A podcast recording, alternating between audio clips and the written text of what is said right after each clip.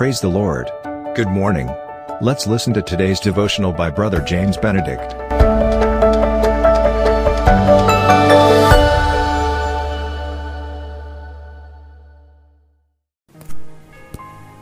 Good morning. I greet you in the wonderful and amazing name of Jesus Christ.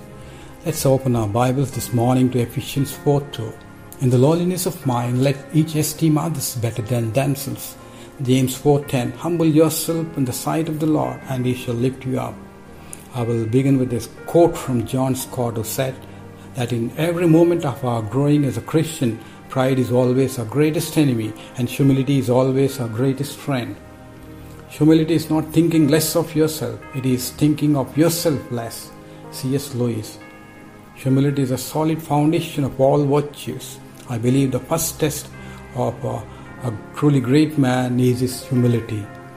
John Ruskin. The thing of the humility is grossly misunderstood. Humility is not a sign of weakness, it is not a weak and timid quality at all. It is the rarest of all gifts and hardest of all lessons. Only the one who is spiritually secure can afford to be humble. Nothing is worse than the one who brags about his humility. We see the life of Moses in Numbers 12, verse 3. Now, the man Moses was very humble, more than all men who were on the face of this earth. In this chapter, we are given to understand a dramatic picture of the relationship between relationship and the balance uh, between spiritual authority and genuine humility. Moses portrays as he leads the Israelites. Let us see the life of David. In all of the Psalms he has written, one cannot find one place where he mentioned of killing Goliath. He left that for somebody else to say. Disciples stayed all along with Jesus for three and a half years, yet in a little time, Jesus was about to be crucified. Overheard the conversation of the disciples as to who would be the greatest in the kingdom of God.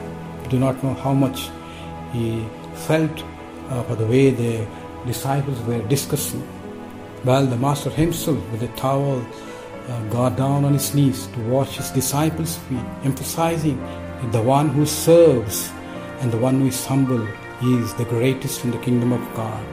It is, as I said, the hardest of all lessons, but the most divine.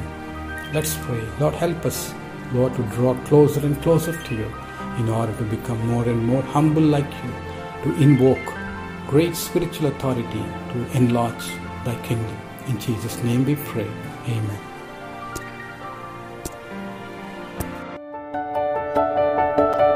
Thank you for listening to today's devotional. God bless you. Have a blessed day. And always remember, Jesus loves you and cares for you.